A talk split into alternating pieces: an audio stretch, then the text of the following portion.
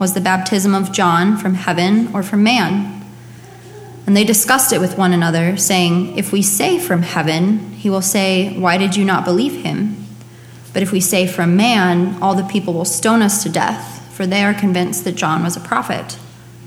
So they answered they did not know where it came from. And Jesus said to them, Neither will I tell you by what authority I do these things. And he began to tell the people this parable. A man planted a vineyard and let it out to tenants and went into another country for a long while. When the time came, he sent a servant to the tenants so that they would give him some of the fruit of the vineyard. But the tenants beat him and sent him away empty handed. And he sent another servant, but they also beat him and treated him shamefully and sent him away empty handed. And he sent yet a third. This one also they wounded and cast out. Then the owner of the vineyard said, What shall I do? I will send my beloved son. Perhaps they will respect him. But when the tenants saw him, they said to themselves, This is the heir. Let us kill him so that the inheritance may be ours. And they threw him out of the vineyard and killed him. What then will the owner of the vineyard do to them? He will come and destroy those tenants and give the vineyard to others. When they heard this, they said, Surely not. But he looked directly at them and said, What then is this, is this that is written? The stone that the builders rejected has become the cornerstone. Everyone who falls on that stone will be broken to pieces, and when it falls on anyone, it will crush him.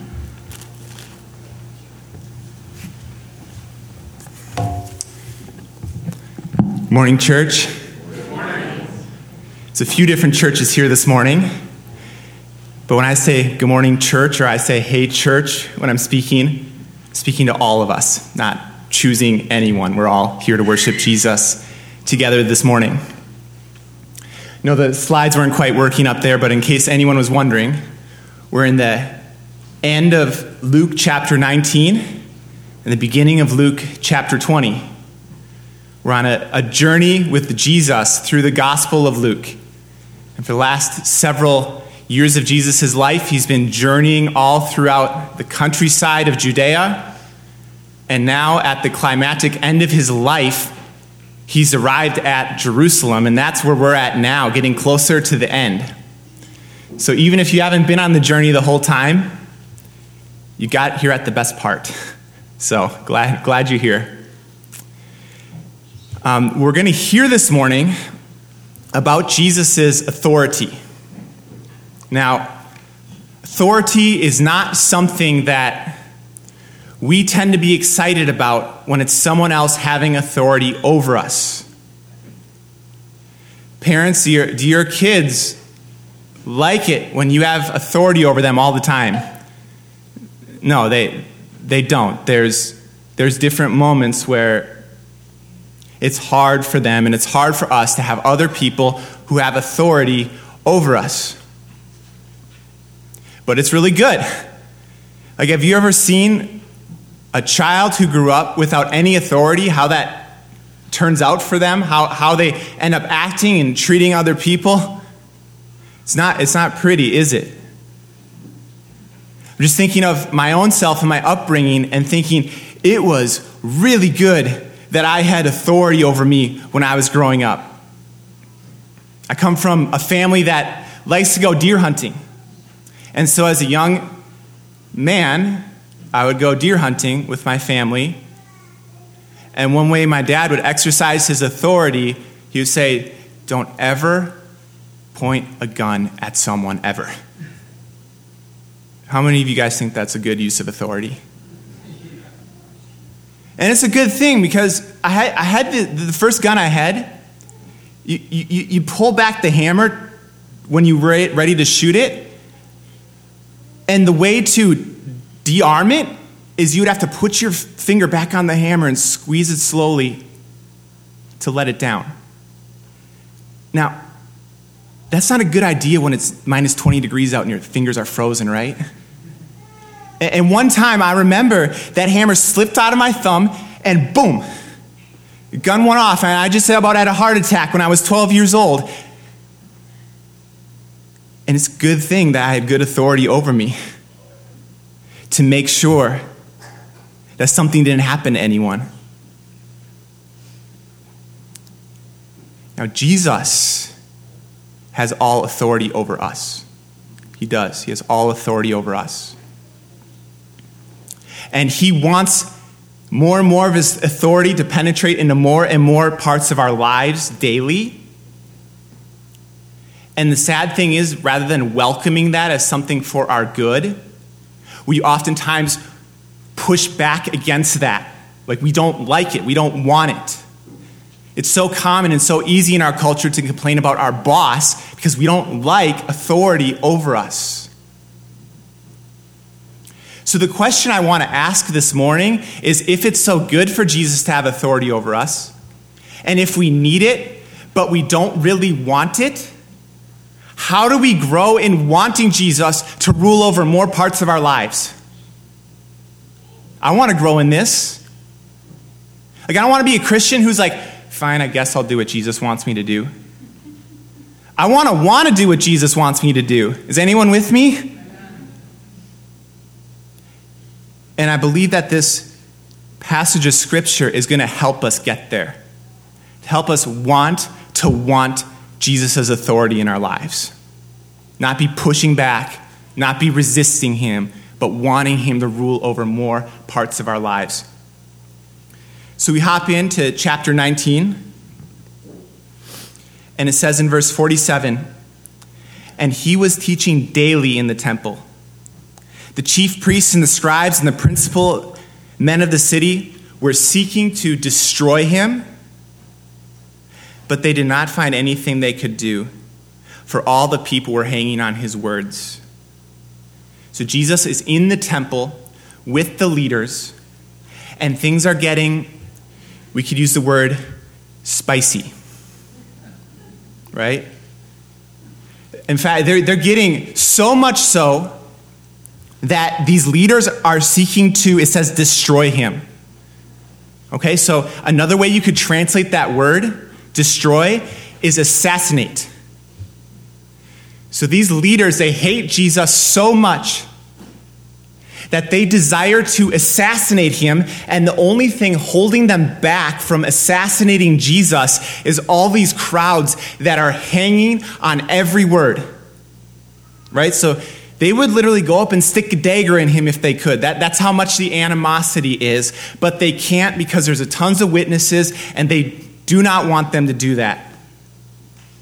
So instead, they're going to have a verbal showdown of words. We're about to see our Lord enter into conflict with his enemies, a verbal conflict with his enemies. And the people are watching and listening in, and he's fighting for their hearts to be free from the influence of false teachers and liars and under his good influence and his good authority. Right? There's, there's two alternatives. The people will either be under the authority of the false teachers, which will lead them to death, or the good authority of Jesus that will lead them to life. So let's, let's see how this conflict plays out, how this war of words plays out.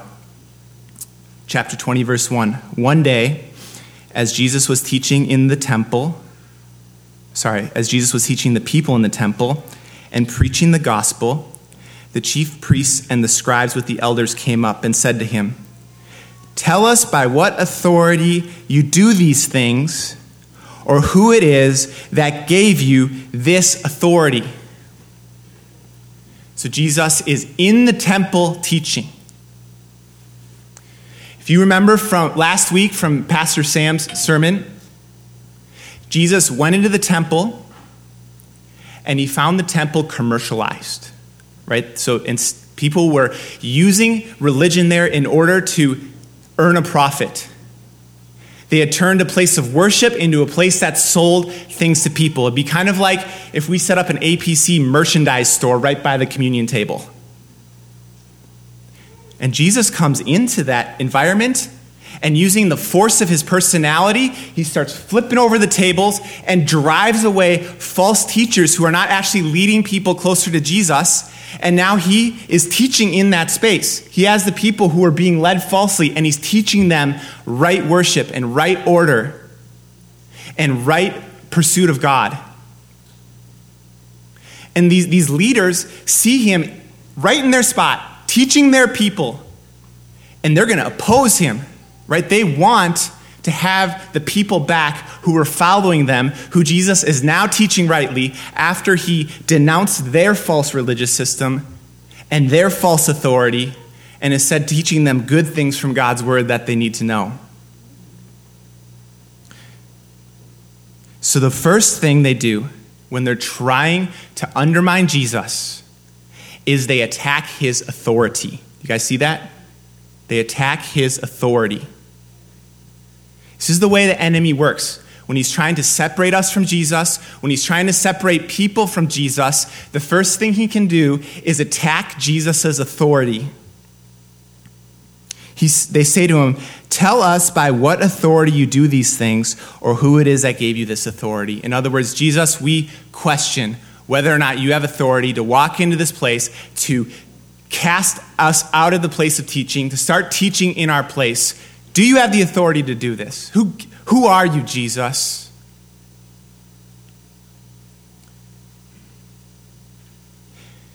We also have the same tendency to question Jesus' authority. This is where our hearts go when we don't want to obey Jesus. Right? We're okay submitting to his authority on Sunday morning, right now. Right? This is Jesus' time, this is Jesus' space. But then when we step into other spaces and other environments, like the car ride home, like parenting our children, like making entertainment choices, like making decisions of what friends we're going to be with or how we're going to spend our time, all of a sudden it's like Jesus doesn't have authority. So it sounds really spectacularly awful what these leaders are doing, and we think, man, I would never do something like that until all of us will be tempted to act like Jesus doesn't have authority, even today. Even today. Part of the fall is that our hearts no longer love the authority of Jesus. That's one of the saddest things about the fall. And we love to come up with reasons or just not even think about his authority and act as if he doesn't have it at different times and places. So we would be mistaken not to see the same tendencies in these leaders in us, questioning the authority of Jesus.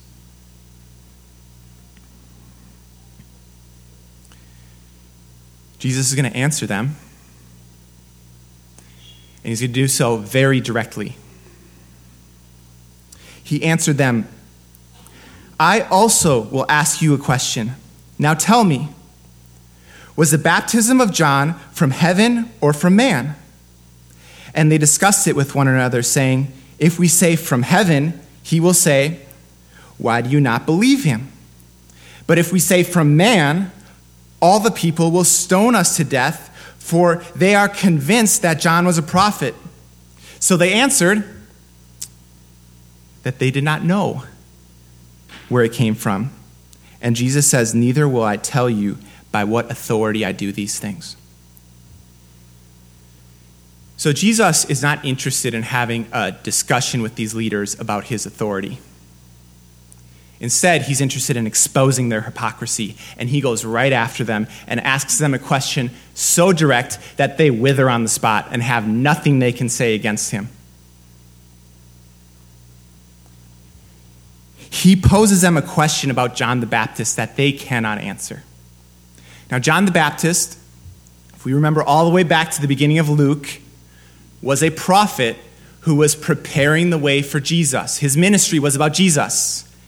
And he was baptizing people, saying, You need to repent of your sins and turn to Jesus.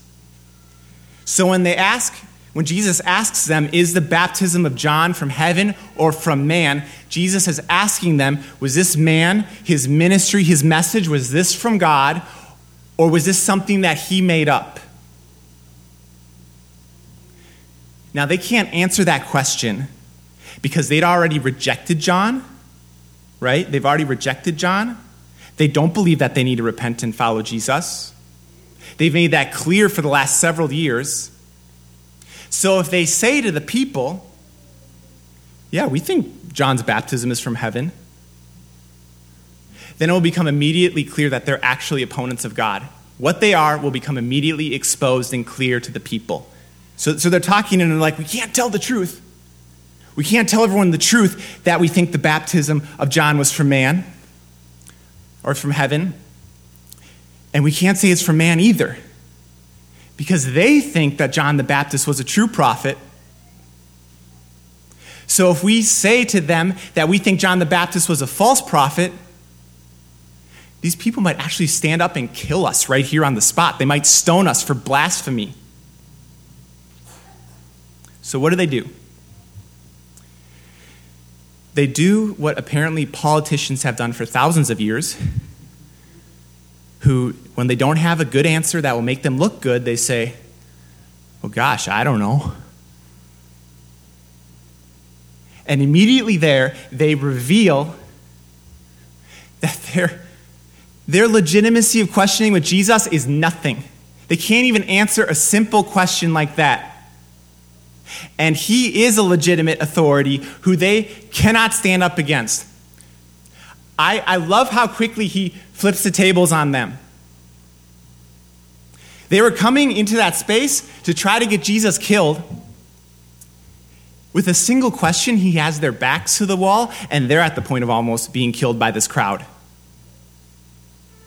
It's a beautiful picture that Jesus always wins. He always wins. There isn't any enemy he can't defeat. Whether it's our flesh, whether it's the world, whether it's the devil, Jesus always wins, and this is a picture of how effortlessly he wins. This is really good news for us as we suffer against temptation, as we suffer against persecution, as we suffer against everything and anything that's taking us away from Jesus. There will be a day where things cannot take us away from Jesus because Jesus will defeat all those things. He always wins. All the time. And he shows in this parable that he has all authority. So when Jesus is pushing into our lives saying, I need more authority from you over this and that, over your entertainment decisions and your friend decisions, over the way you spend your time in the evening when you get home from work. I want authority over that. I want to shape that. He's legitimate and he's right to do so. They came after his authority, he defended his authority. And they almost lost their lives in the process. Jesus always wins. So he's successfully defended himself now. Right? Jesus has successfully defended himself against their attack against his authority. And now he's going to go on the offense. He's going to tell a parable, which is a story that makes a point. Jesus loves to tell these stories that make a point against the leaders and for the sake of the people. We see in verse 9 that he's going to tell it to the people. And here's the parable that he tells. And he began to tell the, the parable, the, tell the people this parable. A man planted a vineyard and let it out to tenants and went into another country for a long while. When the time came, he sent a servant to the tenants so that they would give him some of the fruit of the vineyard. But the tenants beat him and sent him away empty handed. And he sent another servant but they also beat at him and treated him shamefully, and he sent him away empty handed. And he sent yet a third, and this one they also wounded and cast out. Then the leader, then the owner of the vineyard said, What shall I do? I will send my beloved son. Perhaps they will respect him. But when the tenants saw him, they said to themselves, This is the heir.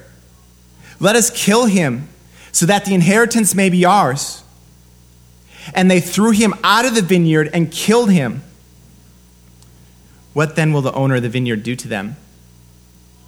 He said, He will come and destroy those tenants and give the vineyard to others. when they heard this, they said, Surely not. There's a lot going on in this parable, in this story. So I'm just going to ask, ask and answer six questions.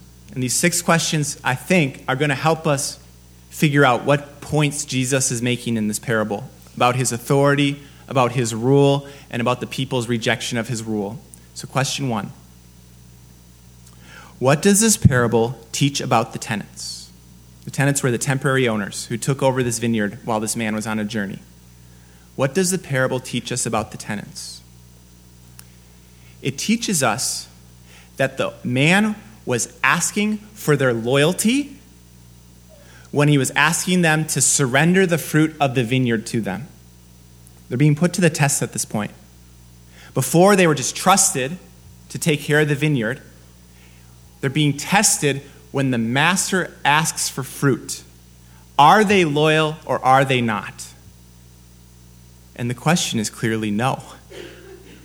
Because as servant after servant comes, they beat those servants. And finally, as the beloved son comes, they kill the son.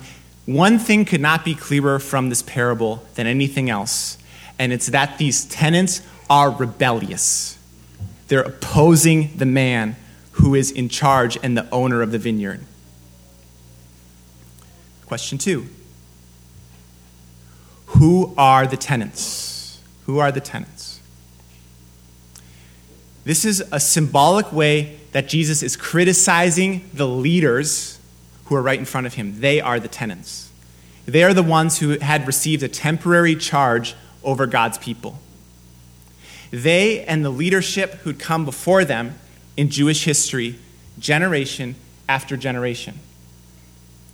The Old Testament will actually use the word servant to refer to a prophet from time to time. So, what these servants are, are a picture of prophets coming to the people of God and their leaders in generation after generation and saying, It's time to follow God. It's time to turn from your sin. It's time to come to Him. And the repeated beating of the servants is a repeated picture of the people's persistent rebellion against God. Okay? So we have a picture of a God sending servant after servant after servant, and a picture of the people they're going to refusing, rebelling, and disobeying. Opposition, over time, repeatedly, is the picture that this parable is painting for us. What does the fruit represent? Question three. What does the fruit represent? We know from other places in the Gospel of Luke that fruit represents the thoughts, the feelings, and the behaviors that result from having a changed heart. So, John the Baptist, during his ministry earlier on in Luke, says, Bear fruit in keeping with repentance. Repentance is the inward renewal, the inward change of the heart. Allegiance away from sin and self to Jesus. And the fruits are the new ways of thinking, of feeling, and of acting outwardly that are a result of repentance. So the, the owner of the vineyard, when he's asking for fruit, what he's asking for is how have your lives changed to conform to be like me, to love me and to love other people? That's what fruit is in this story is the product of a changed heart. Okay, you guys with me? Okay. So then the fourth question I want us to ask is what does this parable teach about us? What it teaches us about ourselves is that appearing godly is not what impresses God. I'm going to say that again. Appearing godly is not what impresses God. These leaders appeared godly. Everyone would have thought of them as godly people. Other people thinking of you as a godly person, thinking of me as a godly person, is not what pleases God. Bearing fruit does. Having a life increasingly changed to be like Jesus in every area of our lives is what God is looking for. Not someone who can appear to be godly. The thing that struck me about this parable was that you don't have to be a persecutor of the church or a Satanist or something like that to be in opposition to Jesus. You just have to not bear fruit. Not bearing fruit, that means having other loyalties and allegiances that are above Jesus, is the same thing as being in opposition to Jesus. These leaders would never say we are against God. They would say we represent God and we teach people about God and we serve God. But because their allegiances were not actually to Him in all of life, they were opposing Him. They were opposing Him. Which means that this parable is a call to us to reflect on all of our lives and think and ask Jesus sincerely in what way are we not bearing fruit? In what area of our life is He not yet Lord? One area for me that came to mind are my entertainment choices over the last few years. The novels I read, the films I watch. There's content that I consumed that I would not have if Jesus was Lord over that part of my life. And by God's grace, the Spirit is bringing up different areas of all of our lives in this room that we haven't yet submitted to the authority of Jesus and haven't yet borne fruit.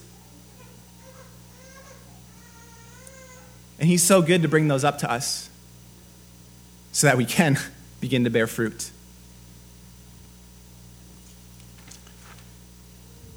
Question five What does this parable teach us about God? What does this parable teach us about God? Even though God requires all loyalty, even though he requires all allegiance, and that sounds heavy, and it is heavy, he's far more generous than he is demanding. I'm going to say that again. Even though God requires all loyalty from us, he's far more generous than he is demanding. Over the top generous. We see that he's over the top generous when he doesn't send one servant, but a second servant. And he doesn't stop there, he sends a third servant. And the Greek says they traumatize that servant, they traumatize him. And how does the man respond after they traumatize the third servant? Does he kill them then? Does he end them then? He sends the beloved son. He sends that which is most precious to him in order to win back the allegiance of these rebellious tenants. It shows that God's generosity goes to every length and extreme in order to win our allegiance. He's not trying to get us to begrudgingly obey him, like to force ourselves into it. He's trying to win our allegiance by being so good to us that we want to obey him. That's why he doesn't use violence and force to get the allegiance of these tenants. He uses generosity. And as he asks for all your allegiance this morning, he's asking you with more generosity than anyone has ever shown you. As we hold out against him and act like he's too exacting, too demanding, too harsh, he's actually being generous to us. Giving us more moments to repent, giving us a son who's eager to forgive us, giving us everything we need to be right with him. As our God demands total loyalty, he does so with total generosity. And he's so good. He is so good. Question six What does this parable teach us about God's kingdom? What this parable teaches us, excuse me, about God's something in my throat.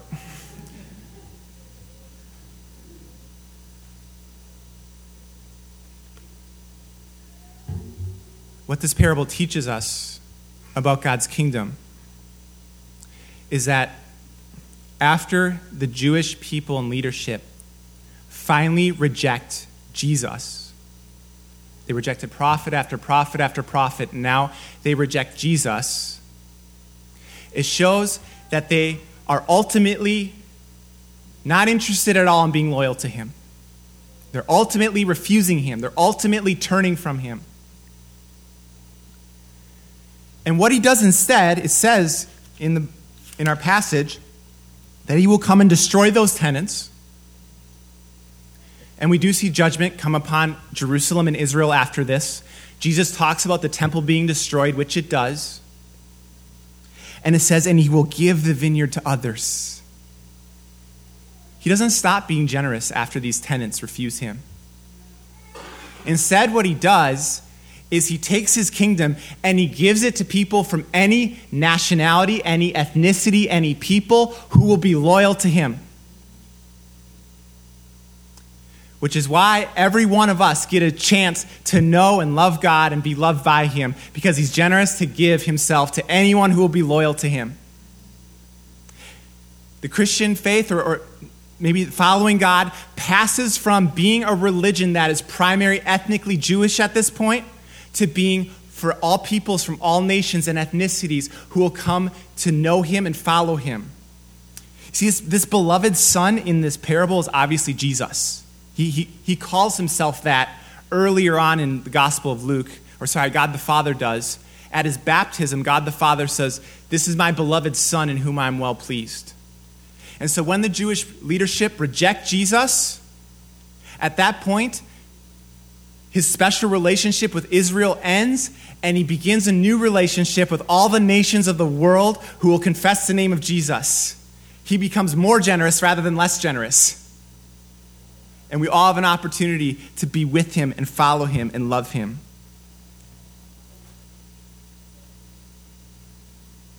The people cannot believe it when Jesus says this. It's like, oh man, you, you went too far. Like, surely not, Jesus. Surely not. Surely this won't happen. Surely the vineyard won't be destroyed, or the tenants won't be destroyed and the vineyard given to other people. But verse 17 says, But he looked directly at them. So Jesus looks directly at them. He's going to make a profound point right here. This is something he really wants to get across. And he says, What then is written? What then is written? In other words, what is written down in the Old Testament should make this not seem so surprising to you. What then is written? And he quotes Psalm 118 22. The stone that the builders rejected has become the cornerstone. It's kind of a strange response. It's a mysterious response. What does Jesus mean by this? He's using a word picture to describe himself. This is a word picture to describe himself. And what he's saying is that the way that I become king over this kingdom is going to shock everyone and produce some shocking changes. That's what it means. The way that I become king over this kingdom is going to shock everyone and produce some, sh- some shocking changes. The word picture he uses is of some people who are building a structure, maybe a structure like the temple that he's standing in right at that moment, and saying they're looking for a cornerstone. A cornerstone is the foundational stone upon which all the structure depends. Okay? And they're looking around, looking for the stone they should use to build this structure, and they see a little stone. And it seems insignificant, it seems unspectacular, seems small, maybe a little dirty, and they reject it. They say, no, we don't want to use that stone. We want a more impressive stone. We want a larger stone. We want a bigger stone to be the foundational stone of this building. And that stone rises up out of the ash heap and conquers all of them and becomes the foundation stone upon which the entire structure is built. Right? The stone conquers and becomes the cornerstone upon which the entire structure is built. It's a strange image, I know, but it's what the Lord chose. So, how do we see this in the life of Jesus? So, Jesus seemed insignificant. He was a poor carpenter from the countryside. And when he came to the people and called for their total allegiance, you have to have allegiance to me and to my Father. That was offensive to them. It was offensive to them. It didn't seem like someone who was so poor and so humble and so mild should be able to make such big claims. So they said, well, instead of being loyal to you, instead of obeying you, we're just going to nail you to a cross instead. So they beat him, they strip him, they hurt him, they abuse him just like these tenants abused these servants, and they nailed him to a cross. And at that point, someone could have said, Aha, it looks like he failed to become king. It looks like he failed to win a kingdom. It looks like he failed to conquer. But the amazing thing is, is that as he was dying, he was forgiving the sins of millions of people who would be a part of his kingdom. The way Jesus conquers and becomes a king is by dying for all of his people. So, the way the world thought it would stop Jesus from becoming king is by killing him. The way that he became my king and your king is he was killed in our place. That's how he rose up and conquered. And that's why anyone who trusts in him gets to be a part of his kingdom. It's not how the world thinks of it, it's not how the world designs it. It's anyone who knows they need Jesus gets to be a part of his kingdom. The stone that the builders rejected became the cornerstone. The stone that they tried to kill and reject became the stone on which the entire structure depends. And then Jesus says, Everyone who falls on that stone will be broken to pieces, and when it falls on anyone, it will crush him. Please listen to me. If me or you or anyone walks out of this room in opposition to Jesus, and you're in opposition to Jesus when you leave this earth, you will come against him, and you or me or anyone who comes against him will be crushed. It's like we're dashing ourselves against something too strong for us, and it falls on us. And there's nothing so tragic in all the world as opposing Jesus because it, more than anything, is what will destroy anybody.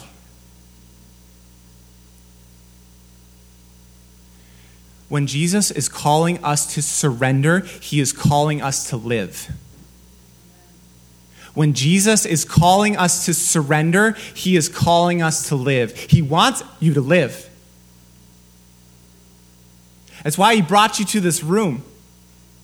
That's why he put me up here to tell you about him. That's why he put this group of people around you to tell you about him, because he wants you to live.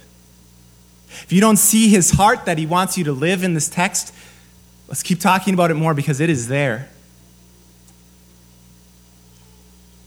And my plea with anyone who does not know this Jesus yet, this one who is eager to forgive you, eager to heal you, eager to welcome you into his family forever. I just invite you to speak with me or to speak with someone else before you leave this room.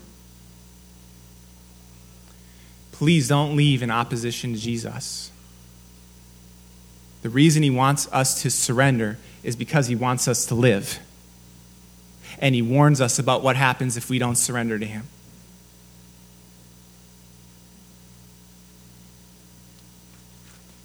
So we finish walking through our text. What, what is our application? How, what do we want to walk away with? What I'm hoping we walk away with this morning is that as we seek to surrender more to Jesus' authority, we wouldn't start by forcing ourselves to do what he wants us to do, but would start by reminding ourselves of his goodness and all that he did to win our allegiance. He didn't have to send these servants, he didn't have to send his beloved son, but he did. He did. The Apostle Paul asks an amazing question in Romans 2 4. He says, Do you not know that God's kindness, God's kindness, is meant to lead you to repentance? What, what is it about God that leads us to repentance? It's His kindness. When it comes to obeying Jesus in more places in your lives, when you see His goodness, it's what makes us want to obey Him.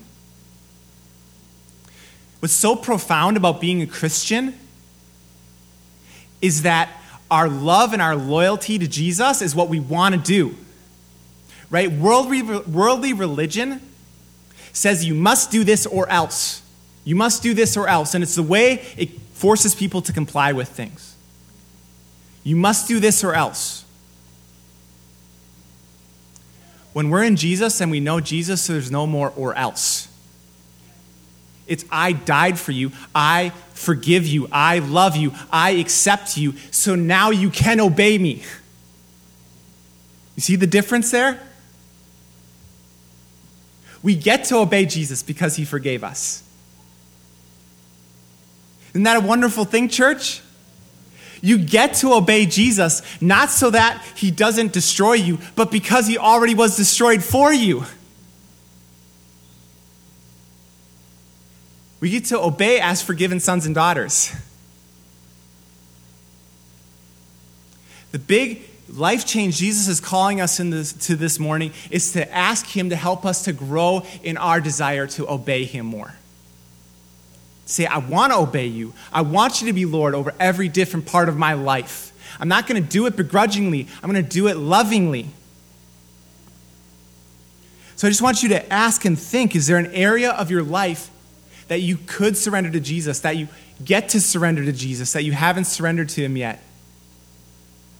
Could be your choice of friends, could be your choices of entertainment, it could be what you talk about at work, could be how you spend your time, could be what you do when you're alone, when you're depressed, when you're happy. What area of your life is Jesus asking you to submit to Him more because you want to? You want to obey this one who saved you.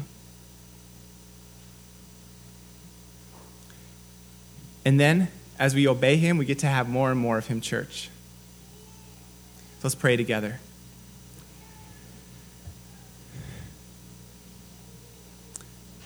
Father, we thank you for sending the beloved Son. Isn't we are so amazed this morning that you sent the beloved Son to show us what you're like so that we would want to obey you more and more. And I ask that we would bear fruit, Jesus, in this church. That we would bear the fruit that comes when we love Jesus more than anything else, and we want to serve him more than anything else. Thank you for coming to us. Thank you for giving yourself to us. Thank you for rescuing us this morning. In Jesus' name, amen.